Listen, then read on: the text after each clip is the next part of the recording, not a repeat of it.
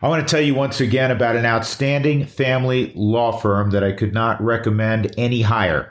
And we know that unfortunately divorces happen and people grow apart. It's a reality. It's a difficult time in life and a difficult process to navigate. You need understanding. You need compassion coupled with outstanding legal advice and counsel. And you'll find it at one of the top family law firms in the region in Cox, Baker, and Page. That's Cox, Baker, and Page. They've been celebrated and honored for their work and their compassion for a number of years by U.S. News and World Report and Laura Page and Mary Cox are consistently listed by them with a best lawyer distinction. So if you or someone you know needs assistance, reach them at coxbakerandpage.com. Mention you heard it from me and receive a discount on your initial consultation. Once again, it's coxbakerandpage.com, a family law firm. Love telling you about how I start my day with Boyer's Coffee. They're the best. I get it delivered right to my house by going to boyerscoffee.com. You can do the same, and uh, you don't even have to worry about running to the store. But if you do and you're out shopping, they're in every grocery store. They have legendary coffee. It's been roasted in the Rocky Mountains since 1965, and the altitude makes the coffee super smooth, and most importantly, they are local. They also have food truck promotions going on all the time at their food truck up on the north side at 73rd in Washington. So go check them out. You're going to be glad you did. And make sure that you buy one of their specialty drinks or get some of the specialty coffee again at boyerscoffee.com. They're terrific. Boyerscoffee.com. This week on the Drew Goodman Podcast, former Rockies manager Clint Hurdle. I have been really blessed with an opportunity to plug back into my family. I would not have raised my hand to go out when I went out or how I went out, get fired on the last day of the season in 2019, but it's turned out to be an incredible blessing. Clint is talking about his journey through the big leagues and the journey to living his best life. Uh, most alcoholics are their, their own worst enemies because we an illogical mind can't think logical thoughts. And I couldn't start thinking logical thoughts until I stopped drinking. This is the Drew Goodman Podcast. Welcome in, everybody. It is podcast number 100. Holy shit, I can't believe that. That that is um, well, at least for me, it, it, it's amazing because uh, I think back and we've knocked off 100 shows, which means we've had 98 guests. There's only been two shows that we didn't have guests on. And before we get uh, rolling on this one, I'll tell you that Clint Hurdle, as you just heard, is coming up uh, a little bit uh, later on. Uh, but I want to thank all of you for not only being loyal listeners, but spreading the word and getting other people uh, uh, to our little venture here. And I also want to thank our sponsors. Ideal Home Loans been with us from uh, day one. Brent Ivinson and his team have been outstanding. Boyer's Coffee, locally owned and operated since 1965. They've been with us uh, basically since the outset, as well as Stihl, and they're a worldwide company. And Stihl Power Tools are great, and uh, the the chapter in this region, I know a lot of those folks. They're they're wonderful people, and Stihl products are simply the best. Um, also, more recently, Cox Baker and Page, a family law firm. Again, that you know, I know those folks very, very well. They are so well thought of uh, in our community, and they've helped so many people through difficult times. And also DraftKings, and I think everybody knows about DraftKings, and uh, I'm glad. Uh, to be on board uh, with them as well. So big, th- big thanks to uh, to the sponsors uh, over the last couple of years. A hundred shows, and the little project started this way. I think it was June of 2019 during a rain delay. An old friend, Julie Brownman, and I were chatting in the dugout, and she was telling me about, you know, maybe getting into the, the podcast world. And I said, you know, that sounds really interesting to me. And, and one of the things that really appealed to me was the fact that you can have an opinion on various topics, maybe even take people behind the curtain like you couldn't do in talk radio. And also, talk radio is limiting uh, on one hand, in that, uh, you know, it, it's a heavy dose sometimes of just one subject. It's daily. Maybe you have to fill up three hours on days where you really didn't have three hours of material. So my hat's off to all those guys who who grind that out on a day to day basis. And I, and I used to do that. And it's a you know it's a it's a wonderful um, entertainment vehicle, but the, the podcast world where, you know, each week if you come out with, you know, 40 minutes or 35 minutes or 45 minutes, uh, of stuff you you you want to talk about. And uh, the other part of it for me that was really appealing, I've always liked the long form interview. I've always liked to do a deeper dive with uh, you know an interesting guest and have a conversation and have banter and hopefully uh, it's been compelling, uh, at least some of them, for all of you. Uh, through the last couple of years. So Julie and I uh, started doing it together, and uh, we did it together for uh, I think more than a year. I can't even remember. I think it was definitely was a little bit more than a year. And Julie was great, and you know she was busy with some other things, and so uh, we ended up uh, not not parting ways in anything but an amicable way. It was just a time thing, and so I've been doing this on my own the last oh, eight months, something like uh, along those lines, and it's been fun. And, it's been fun when I hear from uh, some of you and, and say you enjoyed it, you enjoyed the interview, whether it's out on social media or wherever I uh, happen to hear from you. So it's it's greatly appreciated, and I uh, and I thank you for uh, also spreading the word about it. And we're gonna, you know, if you have ideas on guests, let let me know. I, I know a couple people had reached out not too long ago and said, "Hey, you got to get Cargo on." I had always planned on having Cargo in, at some point again, and. Um, it was awesome to sit down with him last week, and I think you're going to enjoy the interview this week uh, with Clint Hurdle. Um, it, it's also an opportunity, I think, honestly, uh, to reveal. I'm a pretty private person, but to reveal a little bit more of yourself and, and things that make you tick that go beyond when you hear me, you know, in the evening calling a, a Rockies game or perhaps in the off season when it's a college football or college um, basketball game because the focus is on the game as it should be. Um, but you know, you have opinions on things. I mean, you know how big a, an Avalanche fan I am, and and uh, the Nuggets have had a wonderful year, and it's fun to be able to converse about them and, and national stories as well, and to and to espouse your opinion um, when you think it's appropriate. So I've enjoyed that part of it uh, certainly as well. And speaking of other things going on. I was really uh, pleased to hear this week that they're going to have a Hall of Fame ceremony in Cooperstown as opposed to just a virtual one. I'm thrilled for Larry Walker um, and, and, Derek Jeter. Listen, you know, Derek Jeter had one of the great baseball careers, and certainly uh, being a New York Yankee, it's magnified that much more. But they're going to have, though limited in capacity, they're going to have an outdoor ceremony with people uh, September 8th in the beautiful hamlet of Cooperstown, New York. And I thought that was uh, great news. Congratulations. They got it right. For the first time, the Denver Nuggets have an MVP in Jokic. And uh, Nikola had an unforgettable season. He played all 72 games. Even after Murray went down, he led them to, you know, almost a perfect record uh, down the stretch. It, it, to me, it was a no-brainer. I was glad that he had 91. I think it was 91 of the 100 votes, uh, the first place votes uh, for MVP. He was second in triple doubles. He just filled up every category. And if you watch the Nuggets, no matter who was on the floor, he was the best player. And from every measurement, he was the MVP, the clear MVP of the NBA. And it's wonderful that he's bestowed that honor.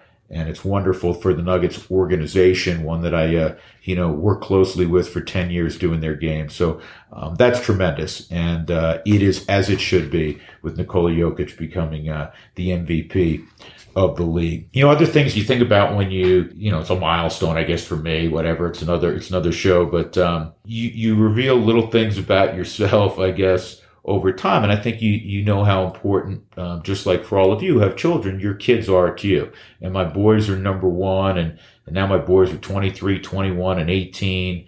Um, you know, one's in the workforce, one's, uh, you know, still in college playing college baseball and, and uh, one's finishing up his high school baseball career, moving on to college next year. And I, I couldn't be more proud, um, of my boys and, and you know love them anymore. We know that it's uh, when we have kids, man, you, you, learn what unconditional love is, and uh, they've they've all uh, you know at some point uh, partook in this little podcast, and we're going to do some more with uh, with those guys uh, down the road. And I appreciate you listening to them uh, also. Well, listen, I want to get you to the interview of the week, Clint Hurdle. There's a lot of stuff to cover uh, with Clint. He has, um, you know, great appreciation for this area, for the Colorado Rockies, having been their hitting coach and then being tapped on the shoulder and being asked to manage them, and then watching the Rockies from afar when he was with the with the Pirates. And um, Clint is an extremely bright guy, extremely well read. He has a unique way of articulating opinions,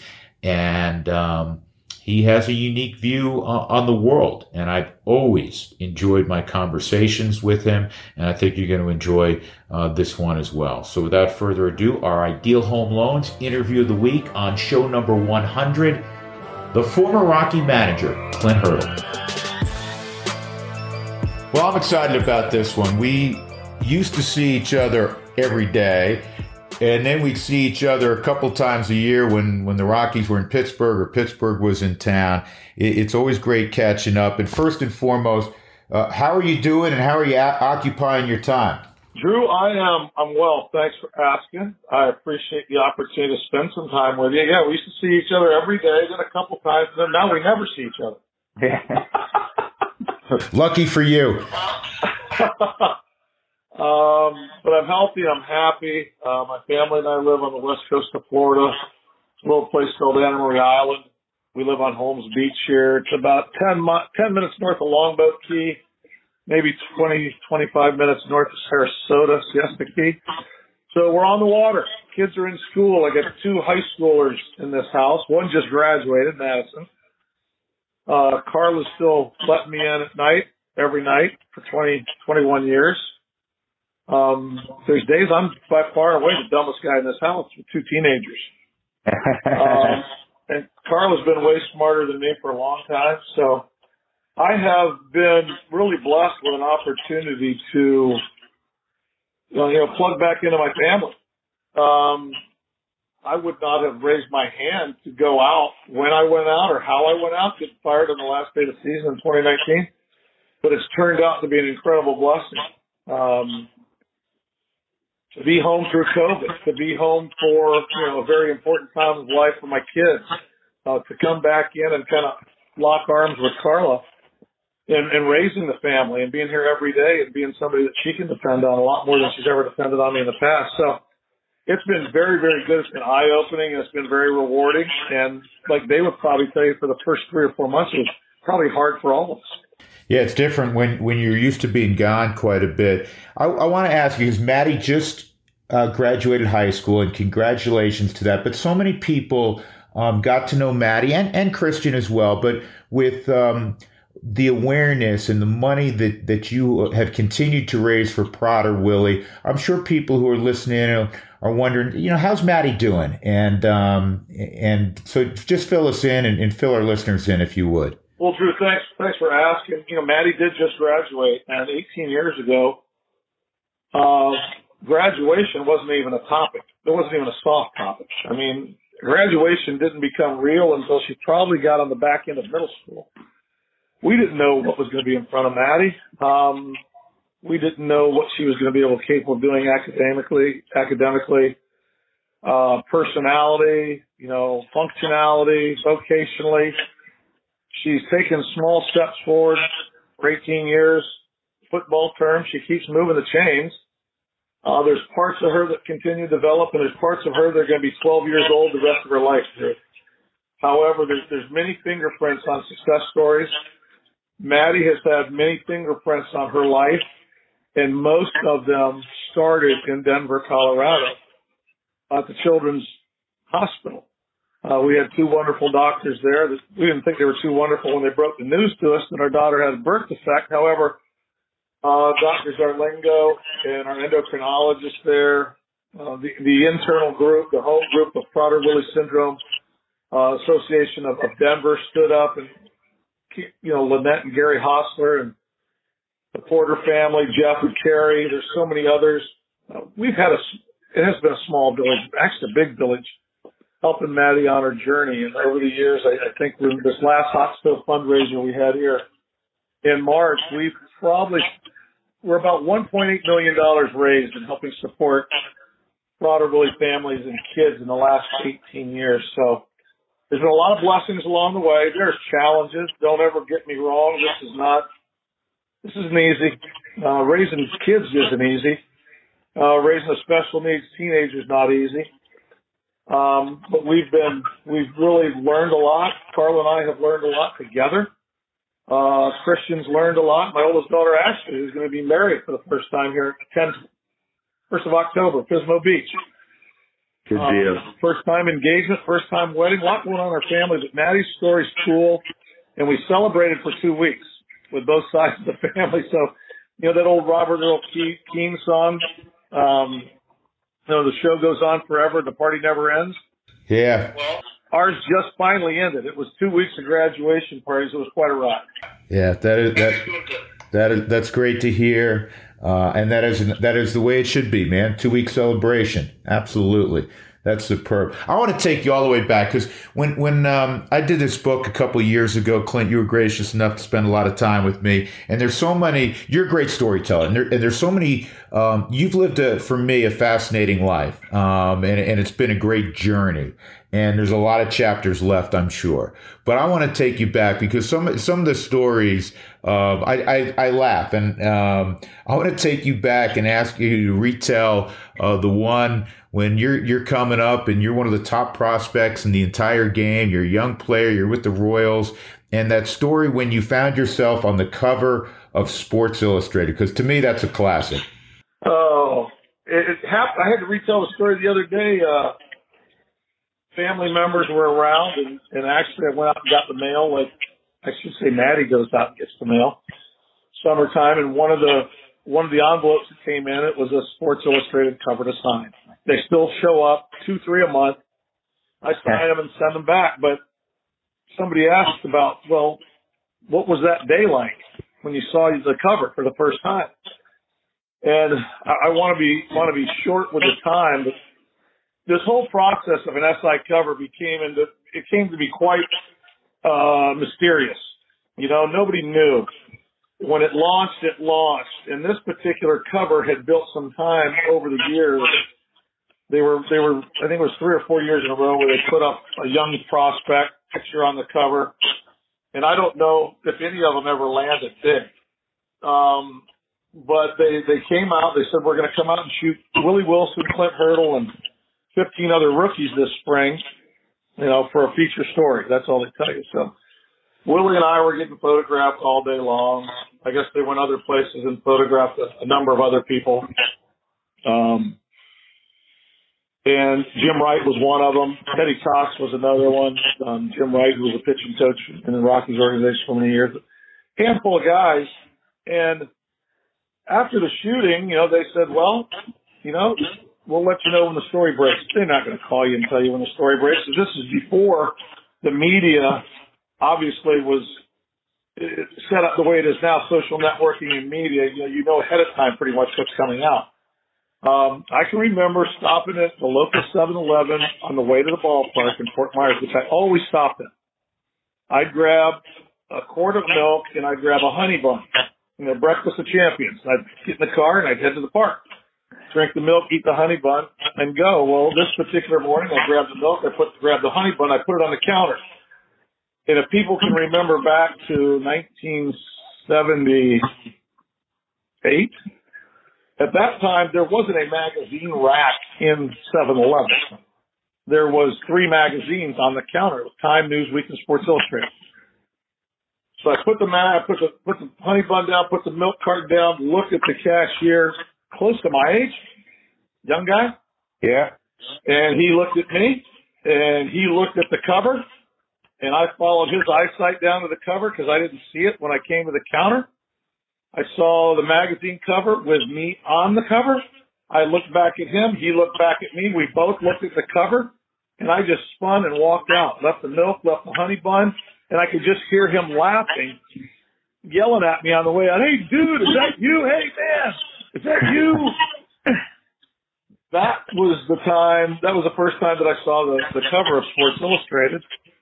And that's how it got launched for, for me. And when I got to the park, there was uh, there was quite a lot to deal with once I got to the park that morning, to say the least. I'm sure they had it pasted up everywhere in that clubhouse. It was a long day, long day at the ballpark. You know, there's guys, and you have to think back. There's guys that have been in the big leagues 10, 15 years. You know, maybe trying to make a club that strength still, and never been on the cover of a magazine.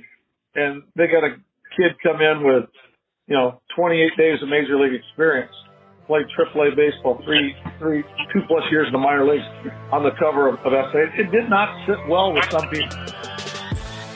We'll have more with the former Rockies manager Clint Hurdle in a moment, but first, this from my good friend Brent Ivinson and Ideal Home Loans. They've been great, man. They've been great for me, and they've been great for all of you for a number of years. I'm just uh, finishing up a refinance right now. I've used them on multiple occasions. I've sent a number of people to them. They're going to save you money, and they're just good people and they've been in business for 20 years doing outstanding work in our community. 303 867 7000 is their number. 303 867 7000. They have an A plus rating with the Better Business Bureau. I like to let you all know that because they don't hand those things out. They're well thought of and they have so many repeat customers and word of mouth customers through the years because they're excellent at what they do. Give them a try 303 867 7000. It is Ideal Home Loans. Now, more with Clint Hurdle.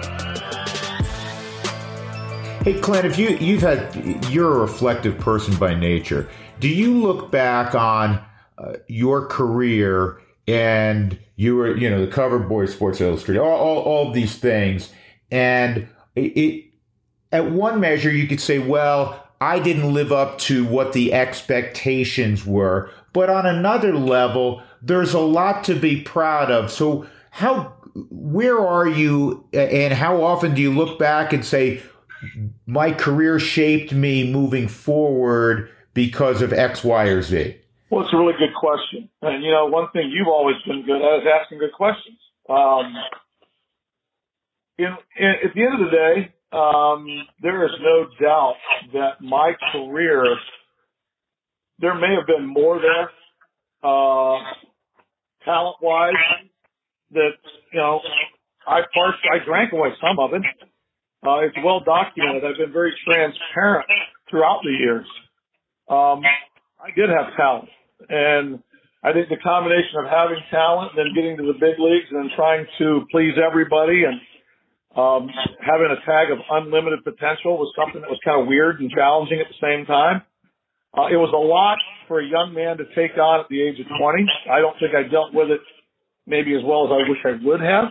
But then again, we didn't have a lot of guardrails back in the day. There was no rookie camp to go to. There was no MLB thing set up where they'd walk you through training, uh, PR training, uh, mental skills training.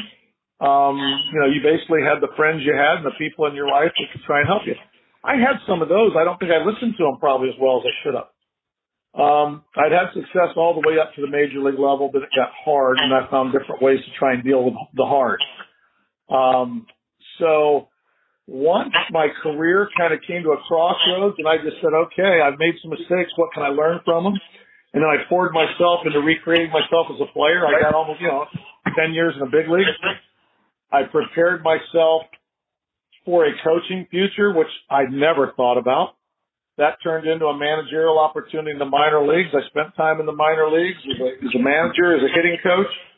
And then I got opportunities at the big league level. At the end of the day, if somebody would have told me when I was a 20 year old, my picture was on the cover of SI, you're not going to be very, you're, going to be okay as a ball player, but you're going to manage 16 years in the big leagues. I would say, no, you're the one who's drinking. I mean, how do you, how do you get, how do you get that, that equation? Um, so I really look at life as, you know, I, I think we're all prepared for our past if we paid attention to our future. There were times, Drew, I did not pay attention to my past well enough. Once I started paying attention to my past, my past, my future got brighter, my future became better. And actually, I started, you know, I started finding my way and, and you know, in one vernacular, making money once I decided to stop playing. you know, my, my trajectory in the game took off once I decided to put the uniform, the player's uniform away. So a lot of lessons learned, a lot of blessings from it. I mean, I'm happily married 20, 21 years. I'm sober 22 years. I got three children. Um, I've been blessed for, to do a lot of cool things and, and to play with, coach with, coach against, manage against some incredibly talented people. So it's been a wild, crazy ride, and I'm forever thankful. Was your sobriety ultimately, and and the the kind of the life altering changes, if you will, were they you looking yourself primarily in the mirror, or were you influenced by you know? I know you've been very close with your parents for you know uh, you know going way back. Obviously, I know how much Carla means to you in your life. But I mean, was there a, a, a seminal moment, Clint, or was there a couple of people who sat you down and you finally you know, almost the proverbial slap across the face? Well, you know, when you when you spend time in AA, you get to hear a lot of stories. Uh, you get to hear about a lot of bottoms, and a bottom is something that supposedly it's you know you can't go any lower. That thud you hit is your rear end hitting the ground. Uh, sometimes it's a car hitting something. Sometimes you know it's a financial uh, smack in the face. Sometimes it's it's divorce. You know, I've experienced a lot of that, a little bit of all of that. Um, I had people sharing wisdom with me on maybe the path I was taking, the things I was doing. I, I think as, as you find out over time, uh, most alcoholics are their, their own worst enemies because we, an illogical mind can't think logical thoughts. And I couldn't start thinking logical thoughts until I stopped drinking. At times, once you added alcohol, there was, you know, you call off all the jams because my, my thinking got got different. Um, so yeah, my folks, there was a, I can remember like it was yesterday, a call to my mother just to say hello. And at one time, my mom Louise just said, I don't care what you do with the rest of your life. If you would just stop drinking, that would make me happy. I got about 10 slaps in the face in a short period of time. One from Carla, one from my mom, uh, one from my dad, uh, one from my agent. But you know, you also, I needed to hear from some people that had been drunk and got sober. And I'd started finally intersecting with some people, uh, you know, in AA that just were crossing my path. And I'd look at them and say, you know, I don't know what you got, but I want it. What's the deal? And that started happening a little bit more, but there came a point when I just made a decision. It was time. I was sick and tired of being tired and sick. Um, you know, to a lot of people, I don't think a lot of people saw the problem the way it was they thought, well, he likes to drink, or you know, he's just thirsty, or he's one of those guys. That's what ball players do. But it was much deeper than that. Um, there were two divorces involved, uh, which you know, which are messy for everybody.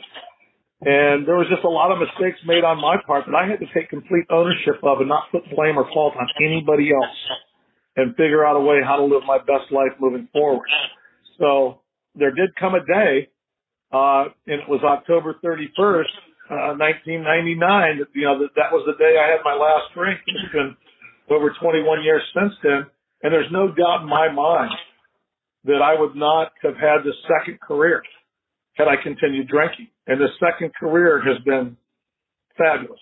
Do you know what's interesting for me? Um, uh, of my friends, I would say you are the most, and I've you know friends who read, but I would say you're probably the most voracious reader of uh, of, of people that I call friend. And was that an acquired taste, or was that something that uh, that came about, you know, on long bus rides, or, or how did it come about? And what are the most impactful things you've read? Well, I've got shoot. Um, I always like to read. You know, I, I learned early. I had a sixth grade English teacher who was incredibly impactful her name was Dorothy Duncan.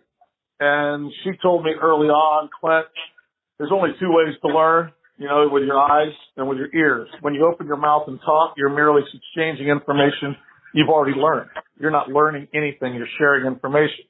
So if you want to learn, you need to use your eyes, you need to use your ears. And she goes, reading is a great vehicle. She goes, all, all readers don't lead people, but all good leaders read um, that stuck with me over the years. I just like to read, and then I, I did get in a uh, the job minor league baseball is a lot of travel, a lot of bus rides. So I did a lot of reading on bus rides. Uh, continue to read um, so much. I mean, right now I've got very rarely do I have two books going at the same time, but I've picked up a couple books that I'm reading now. I'm reading the another time through. It's called the the Habitudes by Dr. Tim Elmore.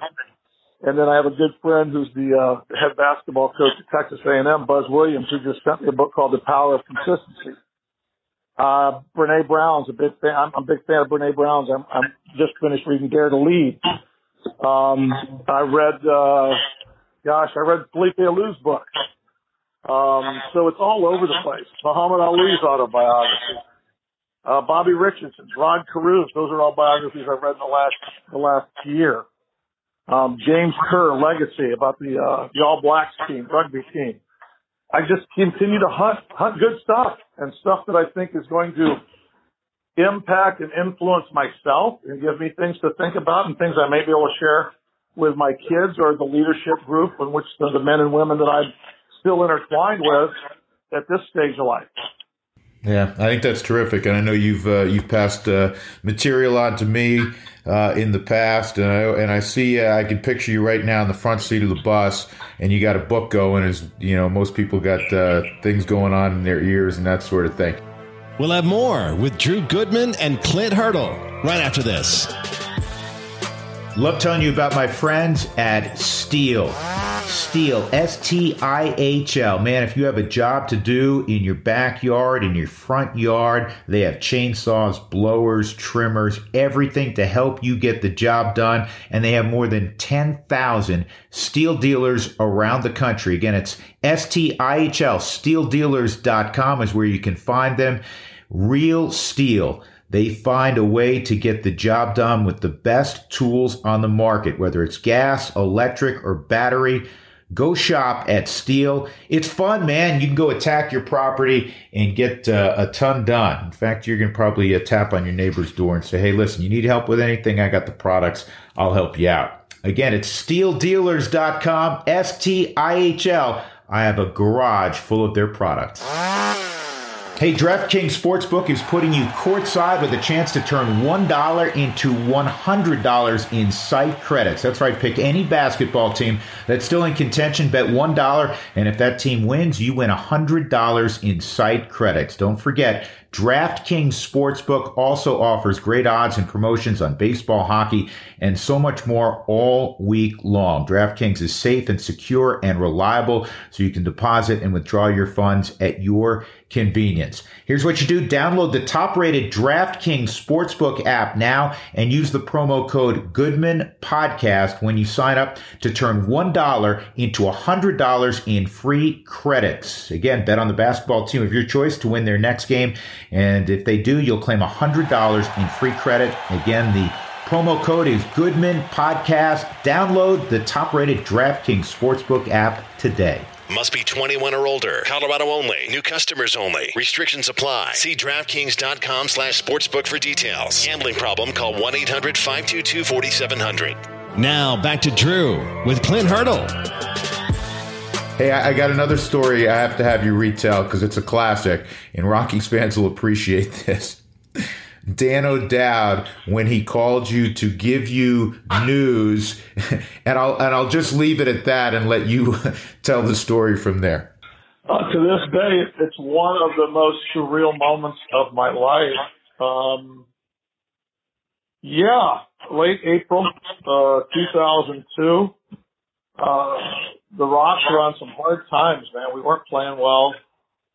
Uh, we just didn't get out of the blocks very clean. We weren't hitting well. Outfielders weren't catching fly balls. Not that the outfield coach then, but I had been for Baylor. Um, I still would help out Dallas Williams, but the hitting thing, we weren't good. Buddy, Buddy Bell was the manager. All the coaches were trying hard just to keep this thing afloat.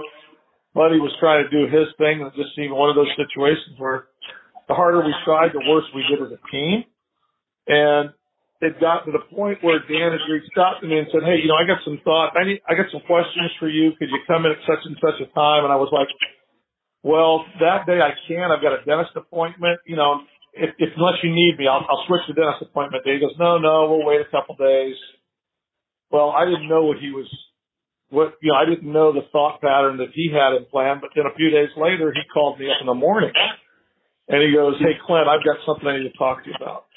And I was like nine o'clock in the morning. I go, "Okay, Dan." I said, "You want me to come in now?" He goes, "No, just give me your address. I'll come over to your place." And I went, "Holy cow!" Yeah, here's the address. So as soon as I got off the phone with Dan, I, I called my dad, and I said, "Dad, just got off the phone with Dan, your GM." He's going to come over and fire me. He goes, what? I go, Dad, we we we stink. The hitters have been brutal. I'm not getting, I'm not carrying my load. It's just been hard. You know, I get it. I said, but it's kind of cool because I said, Dad, the worst thing in the, and the worst thing in baseball is to have to pack your bag in the clubhouse and walk out because you're not good enough. I said, he, he's going to give me the liberty of not doing that. You know, he's going to come home, he's going to fire me here. I can just have the guys pack my bag up and I get it later. So he goes, well, okay, you know, just call me when he's done and we'll see what we need to do next. All right. Dan comes over and sits down and he starts sharing some thoughts and he runs through the challenges with the ball club, you know, whatever it is, pitching, the relieving, the hitting, da da da. And he goes, uh, we're going to make a change in the manager's position and I'm asking you to take over as manager. Drew, I looked at him. I almost, I mean, I almost fell out of my chair. I just kept waiting for the other shoe to drop where it was Clint, we're going to make a, we're going to make a change in the hitting coach position. And, you know, I'm sorry, but this is it. And I literally looked at it, I said, Dan, I, I'm, I'm humbled beyond belief. This is what I expected. I just shared it with Dan that I really thought I was going to get let go. And, you know, I was waiting for him to say, well, I thought about that too, but he just, you know, I got to believe one of the hardest things for a general manager to do is let go of a manager. I mean, it's happened to me twice. You know, he's the guy that hires you. He hired Buddy. Uh, we've done some good things, and now the, the guy that you were telling everybody is good enough, now you're telling everybody that he isn't good enough. And it's a crazy dynamic. So anyway, that was the day that, yeah, I took over as my, my interim job as manager of the Colorado Rockies. So when I called my dad back, you can imagine that exchange. Dad, not only am I not getting fired, I'm going to manage the game tonight. I tell you what, I love that story because uh, you know, again, you've told you told it to me a couple times in the past, and um, you literally, I mean, you're not embellishing. You literally, you're you're getting fired. I'm the first phone call you made after Dan called. You're calling your dad. Dad, it's going to be a bad day, but at least I, at least I'm having it uh, happen at home.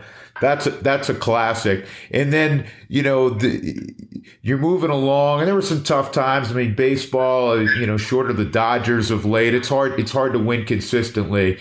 And 07, 07 rolls around, and you know people know what happened. We're not going to do a, a, super deep dive. But at, at what point in time during that run, Clint, did you go? You know what? I think we're going to get this thing done. You know, I, I think there was a couple points, but but there were little there were little pegs in time for me for whatever reason. I think you know me well enough that that I'm an optimist. I've always been an optimist, and there'll be plenty of times people will tell me why I shouldn't have been an optimist, and they proved out to be right. However, when we went through as an organization over the winter, the entire scenario of do we trade Todd Helton? Do we not trade Todd Helton? How that played out internally, how it played out publicly, conversations with Todd, internal conversations with Keli and Dan, uh, and Dick, and all of it. And then we get to the point where we're not going to trade Todd. Todd wants to stay. He believes in the young players. For me, that was, oh wow, okay. You know, that was meaningful for me. Because here's a guy that could have chosen to go somewhere else, but he said, if I go to Boston and we win it there, it, it'll be cool, but it won't be anything close to what it would be like to win in here. And those are the words he shared with me after all was said and done. And then to watch just the way the players gravitated to him through spring, you know, okay, we had some traction, I thought, internally, some cohesion in the clubhouse. And then we play. And, you know, the playing part of it, we weren't good, we weren't real good, we weren't real bad. Uh, but what I continued to see was growth.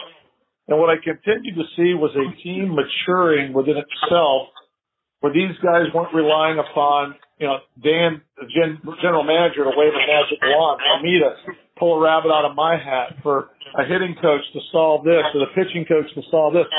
They took it upon themselves to just go out nightly and play a game and try and win the game that night. and they were growing collectively internally. Um, and you could see just a fact of belonging in the big leagues. And I don't know how it's going to finish, but we're going to just fight every night. There was another turning point though on a, on a road trip where um, I think we went on and I think Brian Fuentes, I think he had four blown saves in the first eight games of the road trip. Uh, one got away from us in Wrigley, one got away from us in Toronto, and then two got away from us back to back, maybe back to back nights in Houston. I think Loretta and Caballo, both of them grand slams late or something. I don't know. It was, it was really rough. And I can remember calling Fuentes in and saying, we're going to change, uh, the alignment in the bullpen. I'm taking out of the closer's position and I'm going to put Manny back at closer and I'm going to put you in front of Manny.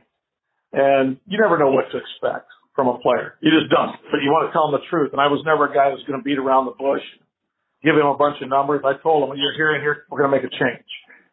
And, you know, he says, Clint, I'm going to get it back together. You know, I can do this. I said, I know you can. However, I think the change just of a line, pitching a different inning could help. You, know, you never know how a player is going to react to that kind of news that, well, you're not going to be the closer anymore. You've been a closer. You've been an all-star closer. You've been our closer for two plus years. Brian said, I'll get it back. And I said, well, I know you will. However, I've got 24 other players to answer to out there and coaching staff and everybody else. So this is the way we're going to do it. It would be great if you could just buy in and make this work seamlessly. And Brian looked at me and goes, Clint, I know how hard it is. Those guys have worked to get the ball to me for the last two and a half years, whatever it's been. I'm going to do the same for Manny. And I really believe that was one of the biggest things that happened in that clubhouse. They saw a guy who'd been an all-star, who had been at the top, get beat up on the mound, four games, four losses in eight days, maybe, or seven, eight days, I think it was, at the end of the game. You know how hard that is. And then for him to just show up and, and, and man up and say, no problem, I'll do whatever's best for the team. That was a peg in time. Um, that's what he did. And that's one of the reasons we had the success that we had all that year was the unselfishness of Brian Fuentes. Um, and then I think later on, as you saw, there was one post-game interview where we had played a lousy game, and I can't remember the name of the, the guy covering it. He asked me one of those questions that I would always say I was you know, I was never going to give the media the, the gift of getting under my skin enough where I would just overreact. Um, but I got to ask the question, like, you know, you guys are out. He basically said, "You guys are out. How do you? What, what do you say to your team now? What do you? What, what's the purpose and what's the plan? How can you even? You know, you're still talking about winning. And you're not going to. It's you know, this is the season's done. But he says, "How do you? How do you wrap your head around that?" And I says, "Do you have any kids?" I said, if your son came home and failed at something miserably and there's still time left to improve and get better, would you just quit? To walk away? To, to not, not, not post up, not show up? Sometimes the toughest thing to do is to show up when nobody thinks you're going to win. And as long as there's people in that clubhouse that think we're going to win or we got something to prove, we got a shot. I can remember my backbone got tested like it never did before after the game. And I just stood up and I looked him straight in the eye and I told I still think we can do it. I don't have any idea why. There's not a whole lot to hold it on to right now, but I believe we can do it. Well, the next day, a few of the players, I guess, had heard it, seen it, whatever. They were appreciative of it. Um, and I think that was something that, you know, players, they appreciate anybody who takes a stand and gets something off their back or get a distraction out of their way. But those players, they could have so much for themselves. They've done so much by themselves. I just think it was a nice, a nice thing that they saw. No, the manager's not going down. He sure isn't quitting. You know, some of them say, you know, like, how'd you hold yourself back? I said, well, you, you know, what, what are you going to do? You're not going to put your hands on anybody. That's crazy. I said, but I, I've never been so enraged after a, a an interview about why do you still play the game or why do you show up? It just questions everything that I've done all my life. I wasn't going to quit. So and then we got to that place where September where it was just, you know, we'd never been really hot. And that's one thing I kept telling the team for six months. We haven't been hot yet. We'd never been really cold. And, you know, this could be it. And that's crazy reach out to, uh, to my friend when we started circle number 64 on a lineup card. Um, you know, winning 13 out of 14, Helton's walk-off home against Saito, who had one hit and 20 some at bats, and Holliday starts with a lousy single right, and there were just so many instances in the last two weeks that, man, something's cooking good. I can actually remember Drew in spring training telling the guys, you know, he's trying to think something in spring training that makes sense. So I said, I don't know what's going to happen this year. I just know it's going to be incredibly, it's going to be incredibly worth it. It's going to take all of us, and it's going to be part of help. That's it. That, that's it. That's all I got. And I'm going to need your help. And I don't think I ever told a team in spring training that I was going to need their help. And I don't know where it came from. I don't remember. May have been in a conversation I was having with Brad Andress where, you know, he kept telling me transparency is the best policy. And you know, you feel something, you need to tell the team because the team wants to know what you feel. They want to know what you think. And I just told them that I'm going to need your help this year like never before. And so there was little things along the way that just, even if you couldn't see them outside the clubhouse, you could feel them inside the clubhouse. There was just a growing groundswell of confidence, belief um, each other.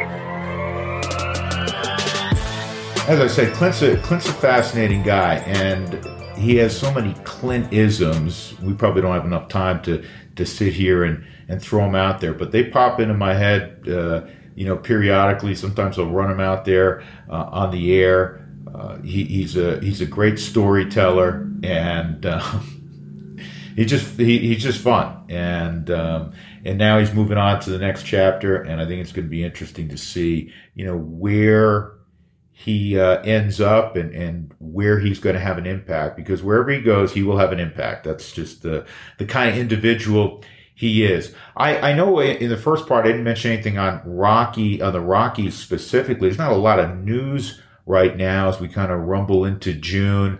Uh, the Rockies have played well at home. That's been good to see. They continue to struggle, uh, at least as of this taping, out on the road midst of a, a road trip uh, right now. Trevor Story is going to come back. That's a great thing. We're getting closer to, uh, I'm sure, a decision on on Trevor whether the Rockies are going to move him prior to the um, trade deadline, um, and, and, some others too, some other pieces also. But I will say this: at least at least at home, and hopefully we'll see it more on the road. It's been an, an entertaining product, and it's been a productive product in terms of uh, wins and losses, and hopefully they can build on on what they've done the last month or so at 20th and Blake. Again, a huge thanks to all of you. Um, you're appreciated. Uh, I'm glad you indulge me each uh, week on on our little uh, show, and uh, I hope it uh, is is something that uh, you know adds in some small way to your week and and helps entertain you whether you're working out or driving in the car somewhere um, on our podcast. So thank you, thank you, thank you, and thanks for spreading the word. Uh, you hear me also on uh, DNVR's weekly podcast with Drew Creasman and Patrick Lyons, and as I say, they they break it down each and every night, and they have fun and and they look at the Rockies and all the baseball in. Um, in an interesting way also. So I'm always glad to be with those guys on a weekly basis. That'll do it. Again, big thanks. I look forward to another 100 episodes uh, with all of you. And we'll do it again next week when we uh, embark on podcast number 101. Wow. Take care, everybody. Stay safe, stay well.